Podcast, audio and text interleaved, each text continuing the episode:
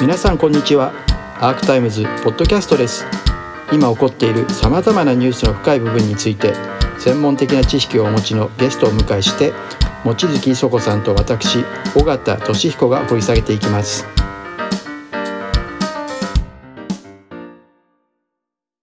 僕ら日本ってあの人口の実は1%も聞く人はいないんですよ。あの世界ね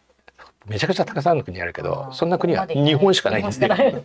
なんでこれほどあのキリスト教クリスチャニティが入れないのか。これはねもう絶対研究しなきゃいけない問題だけどまだ手がちゃんとついてない。っていうこと。つまりねまあでも答え簡単だ日本でひらめきょろめなんで。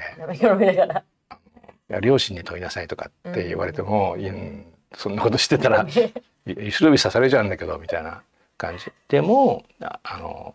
天草でのねクリスチャンたちの活動を見ても分かるようにいやそれでも処刑されても口を割らない改心しない、えー、転校しないっていうような人たちもそれなりにいたわけだよね。だからそれは信仰の力の凄さでしょ。日本人はもともとヘタレなんですよ。徹底的に。ででもある地域にいる人間たちがなんかありえないようなね何をされても私は自分の価値を貫徹しますっていう人は出てきたんだよ。でも宗教の力がなければ絶対になかったよね。はい。これがね宗教の力なんですよ。でねだからそれはもちろんカルト宗教怖いよ。ででもカルト宗教が怖いんだとしたら、ね、カルト宗教がどこが間違ってるのかってことを観察しなければダメで。であるいはどうしてそんな間違った宗教に勧誘されてしまったのかっていうことを理解しなければダメです。あのあの皆さんねその共同体が空洞化して、まあ、家族も答えてくれない。村も地域も答えてくれない。でましてあの地域中央の行政は答えてくれない。えー、当然、えー、分断されて孤立して不安な状態になりますよね。でこれってね、で情報商材詐欺とカルトにとってはめちゃめちゃ美味しい状態じゃないですか。だから投資英会話。でこれどう情報商材詐欺ってあのまあそのプロフェッショナルがアドバイスしてやればね本当に1ヶ月で何千万とか億とかって金集められるわけですよね。で同じカルト困っているでしょ私たちのところに置いてなさい。で僕はよく鍋パーティー問題って言ってるけど僕は70年代の末後半に目撃した統一教会まあフロント団体原理研ですけどあの鍋パーティーに週末誘うっていうパターンだよね。でこれは実は他の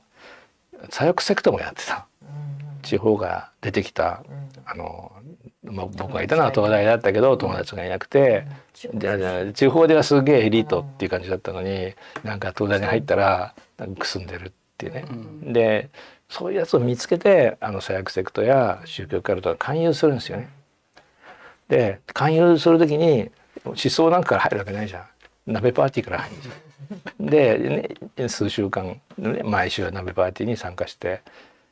あここが僕の居場所だなとっていうふうに思った段階で今度研修会があるからみんな合宿するんだけどさ一緒に行こうよみたいなところから始まってでこの中の強力なちょっと異常なメッセージを、まあ、洗脳手法も使って注入される。でもね人間って認知的性暴化の動物だからなんかおかしいなちょっと違和感あるなって思ってもここを出たら僕の居場所はないなせっかく家族が見つかったのに友達が見つかったのにっていうねこのメカニズムを使うんですよ。でなのであの実はその大量無差別殺傷事件のあの前提としてあるその共同体の空洞化っていうのも問題なんだけど、実はその、えー、空洞化した共同体の埋め合わせとしてのインチキが大量増殖せざるを得ないんですよ。これからも大量増殖していくんです、だってずるいやつはつけ込むじゃん、だって不安で心が壊れてるやつってまあよくも悪しくも判断力ないじゃん。助かるんだったら見境ないっていう感じになるわけじゃんね。それに対して集合値に対するアクセスもないからそうです。騙されちゃうそういうことですよね。昔だったらねあれやめとけよっていう人が周りにいておっしゃる通りですね。だからそういうあのまあだから誰か悪いとかこれが悪いとかってかそれはそれで法治国家なんで党としてね。でそれはしかし何かが起こることをあのそれで止められるって思うのはちょっと甘いと思うんです。それの統一教会の活動は衰弱するでしょうね。であの一見落着ってなるわけじゃなくて不安な人たちは必ずどっかに救いを求めるので。あのその姿が、えー、悪い奴らにとっては、まあ、そうそういいチャンスだぜっていうことになるわけですよね。でそれ未来英語そうなんです、うん、さっきのフェイスブックメタの話でメタバースの話をちょっと、うん。あの触れたいんですけれども、うん。さいあのねあの神なき時代の日本、ねうん。蘇生プランに書かれてた中で、まあ、メタバースが出現してですねユニバースとうんメタバース、だからの間であの身体と精神の奪い合いが始まってるという話がされて、特に私興味深いと思ったのはおお子さんとメトマトリックスをご覧になって、3人でそしたらいや、ね、1話非常に面白いですよねあのマトリックス。でも最後にね娘さんでしたっけ？そう長女がねうん、言ったんですよ。なんでメタバースじゃいけないの？メタバースいいじゃん。なんでメタバースじゃいけないの？でメタバースだっていいじゃんってやつが一人サイファーっていうねキャラクターが出てくるんですけどササイファーの言う通りじゃん。でなななんんででね？それ取って下水道の中みたいなところに入れるのって。いればいいじゃん。いやだからその感覚って全然我々と違うなうん、とすごく気づきというかですね、あの逆にはそこは怖さなのかもしれないです怖いですねあのあ予想よりも早く状況が進んでるなって思ったしあのつまりねそそういう感受性では到達できない問題があるってことも直ちに僕言わなきゃいけなかったんですね。だから例えば、メタバースが成り立つためにはねあのまあマトリックスの場合にはこうジャックインしてそこからエネルギーが入るんでしょうけれども、えっと、その僕たちのそのボディをあの代謝メタボリズムを含めて保たなければいけないよね。だから食料どうするの？血糖値のコントロールどうするの？だからまあ簡単には食べなきゃいけない。っうん。ていうことをどうするの？ですのそうですね。あと電力によって支えられるのがメタバースだから電力供給にあの災害あるいはエネルギーの枯渇によるあるいは何か問題はないの？とかね。でそれよりも例えば点的点検的に分かりやすいのは隕石の衝突みたいなもんですよ。みんなメタバースに入ってたら関心の持ちようがないじゃん。で同じ気候変動気候危機も、共有しないか。うん、でね、でもそこに書かれてる人間よりも人間らしい AI っていうものがし支配していたらはい、だからそこあのね、うん、メタバース問題っていくつかの数字があってね。で一つはメタバースの中に入った場合のユニバースへの関心を誰が持つの、いやエリートが持ちます、はい、それが新反動主義者、うん。であのうぞうむぞうがね政治に関わってきちゃうと中国との戦いに民主で勝てないんで、うん。お前らはメタバースに入ってろと、ね、で俺たちがやるからねっていうねそういう戦略でもある。ね、だから新反動主義っていうのは中国の古い権威主義に対して新しい権威主義っていう面があるっていうことがあるんですね。であのそれとは別の問題でねあの最終的にメタバースってあのまあユーザーの望みニーズによってあカスタマイズされていくんですね。でそうするとねあのマトリックスのような一人でうんみんなで一つのメタバースっていうのはどんどんなくなっていくはずなんですね。でしかし、まあ、99年の「マトリックスも」えーあるいは2016年の「レディープレイヤー1」あのその少し前の,、あのコングレス未来学会議全部みんなで一つのメタバース。であの、まあ、2000年かあじゃあ2010 2020年に作られたやつが2021年の広角機動隊 SAC、まあ、2045シーズン1でこれここには最後の方に突然メタバース問題が出てくるんだけどで、まあ、ある批評のインターネット配信であもう金間健二監督、まあ、知り合いでもあるんでシーズン2を作るにあたってどうしてもお願いしたいことがありますみんなで一つのメタバースだけはやめてね。それありえないから。あえーそしたらあのもうすごい一人に一つのメタバースっていうのが シーズン2ではあの最後に出てくることになる。それ以外に実は人を幸せにする道はない。えーしかしあのさっき言った外側はどうなってるの？とかさまざまなあのリソースの調整はどうなってるのかってことはあの中にいる人間がわからないからそのコントロールタワーにある人間を監視する人間がさらに何人かいなければいけませんねっていうそういう終わりな方なんですね。でところであの皆さんね一人に一つのメタバースっておかしくない？だってメタバースの中に一人しかいなかったら寂しいじゃんって思うじゃん違うんですよ。でそこには NPC ノンプレイヤーズキャラクターっていうのがいるの。つまりまあリアルとの関係がない AI オンリーのアバターのことなんですね。うん。でその AI アバター、まあ、が人間よりも人間らしいっていくらでも可能なんですよ。あのね人間の、えーそのサイコロジカルなメカニズムと同じようなメカニズムで働く AI を作ることは今でも非常に難しいです。でも人間がそれで接接触していや間違いなくこの人は今まで僕が会ってきた誰よりも人間的だと思うようなそういう体験を与えてくれるようなものを作ることは結構簡単にできるんで、ね、そうするとみんなは一人で一つのメタバースに入っていくことになる。でおそらく多くの人はそれを望むことにもなる。なるんですか？ね、なり得ますよね。うん。でその時に昔の功利主義ではちょっと解決できない問題がある。うん。ね、だからみんなとみんなの会が、ね、会不会の会ですけど集計して、うん。まあ、最大になるようにすればいいでしょ？っていうんだったらそれで最大になるかもしれないわけです実際問題として。苦しみがないんだから。だからそこはさっき小田さんがおっしゃったまたねあのあの道徳倫理の問題になるんです。うん苦しみがない人間に幸せってどれだけあるんだろう？つまり誰でもそうだと思うけど人間は記憶の動物であれも苦しかった。こんな悲しいこともあった。ってあってやっぱ今の幸せって深く感じられるんじゃないですか？でもそういうことって教えられているだろうか？であるいはあの雨降って地固まるって言い方が日本にあったけどあのまああの僕だけじゃなくて上の世代には喧嘩っ早い人が多くて、まあ、この間も芥田正彦さんとねあの全教と、ね、この間はね関係なかったです。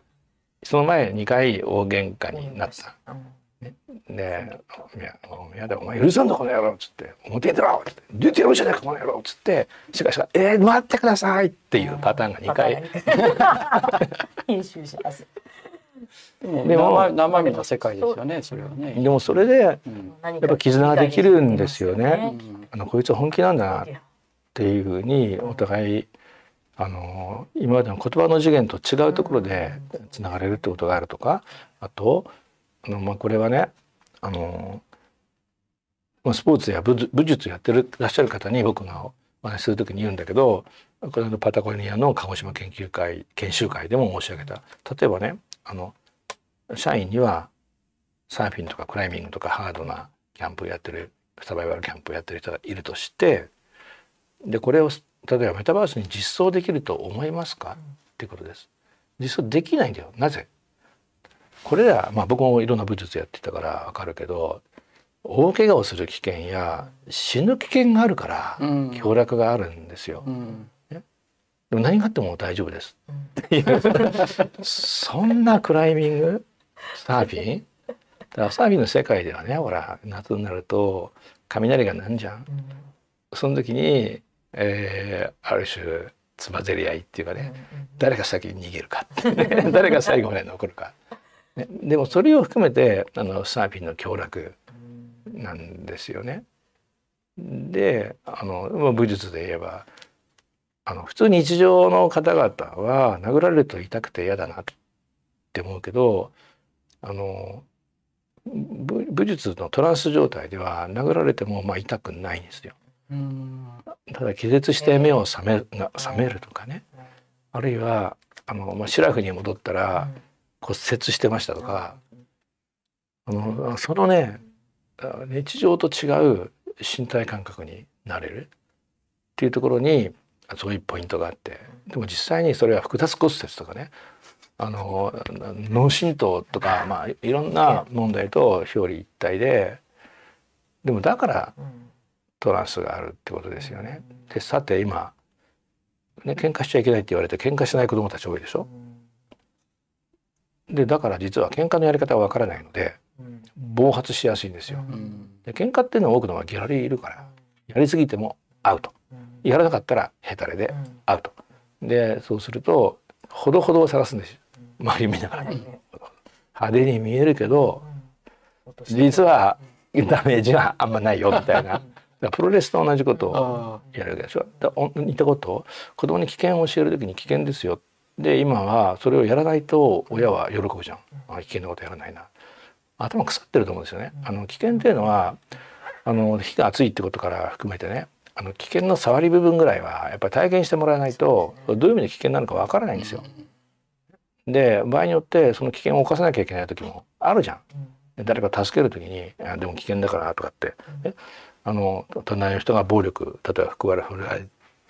えば無実が振るわれていて、ね。えー、日本人ってはどうなるの？えっと助けたいけど僕は平和主義だしそんなのありますか？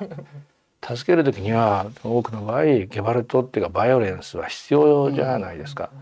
でもその時にどういうバイオレンスだったら許されるのかっていうことってやっぱりバイオレンスの経験がなければわからないです。なので残念だけどあの日本があの共同体を空洞化させることで失われるものっていうのはあのいわゆる人のつながりあるいはそれゆえのあの寂しくない状態っていうことだけじゃなくてもう身体性に関わるさまざまな能力も失われるんですよね。つまり日本のヤクザ映画ってねなんで任侠っていうかっていうとあの法よりも掟だからなんですよね。で法を破っても仲間を助けるために、え何でもする。で法よりも掟って多分今の若い人は分かんないと思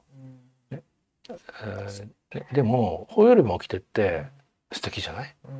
ね、三島由紀夫の盾の会だって法よりも掟なわけじゃん？だから知っていればそれが凶楽だってことは分かるはずなんだけどで本当もね本当はそこは人類学の深い話が必要だけど、まあ、これだけ見る人もいるいるだろうから言うと決まりの外に出ること、うん、喧嘩すること、あるいはすごく危ない遊びをすること、まあ、それって実はすごく意味があるんです。でそれはどこまで法を守るのか。例えば法を法って統治権力が市民に命令するものですけれどもね、えー、統治権力が民主的であろうがなかろうが法は全て統治権力からの命令ですけどもその命令が明らかに間違ったものである場合にそれでも従うのかどうか。ね、でどういう場合だったらじゃあ俺はもうこれは従うのはやめるぞっていうふうに決意していいのか。はいじゃあ法の外に出ることを決意した時にお前何すんの？っていうふうなことって実際にはね何度か外に出たことがあるやつにしかそのほどほどぶりっていうのは判断できないですよね。それがクズでなくなる。そうです。おっしゃる通りです。大きい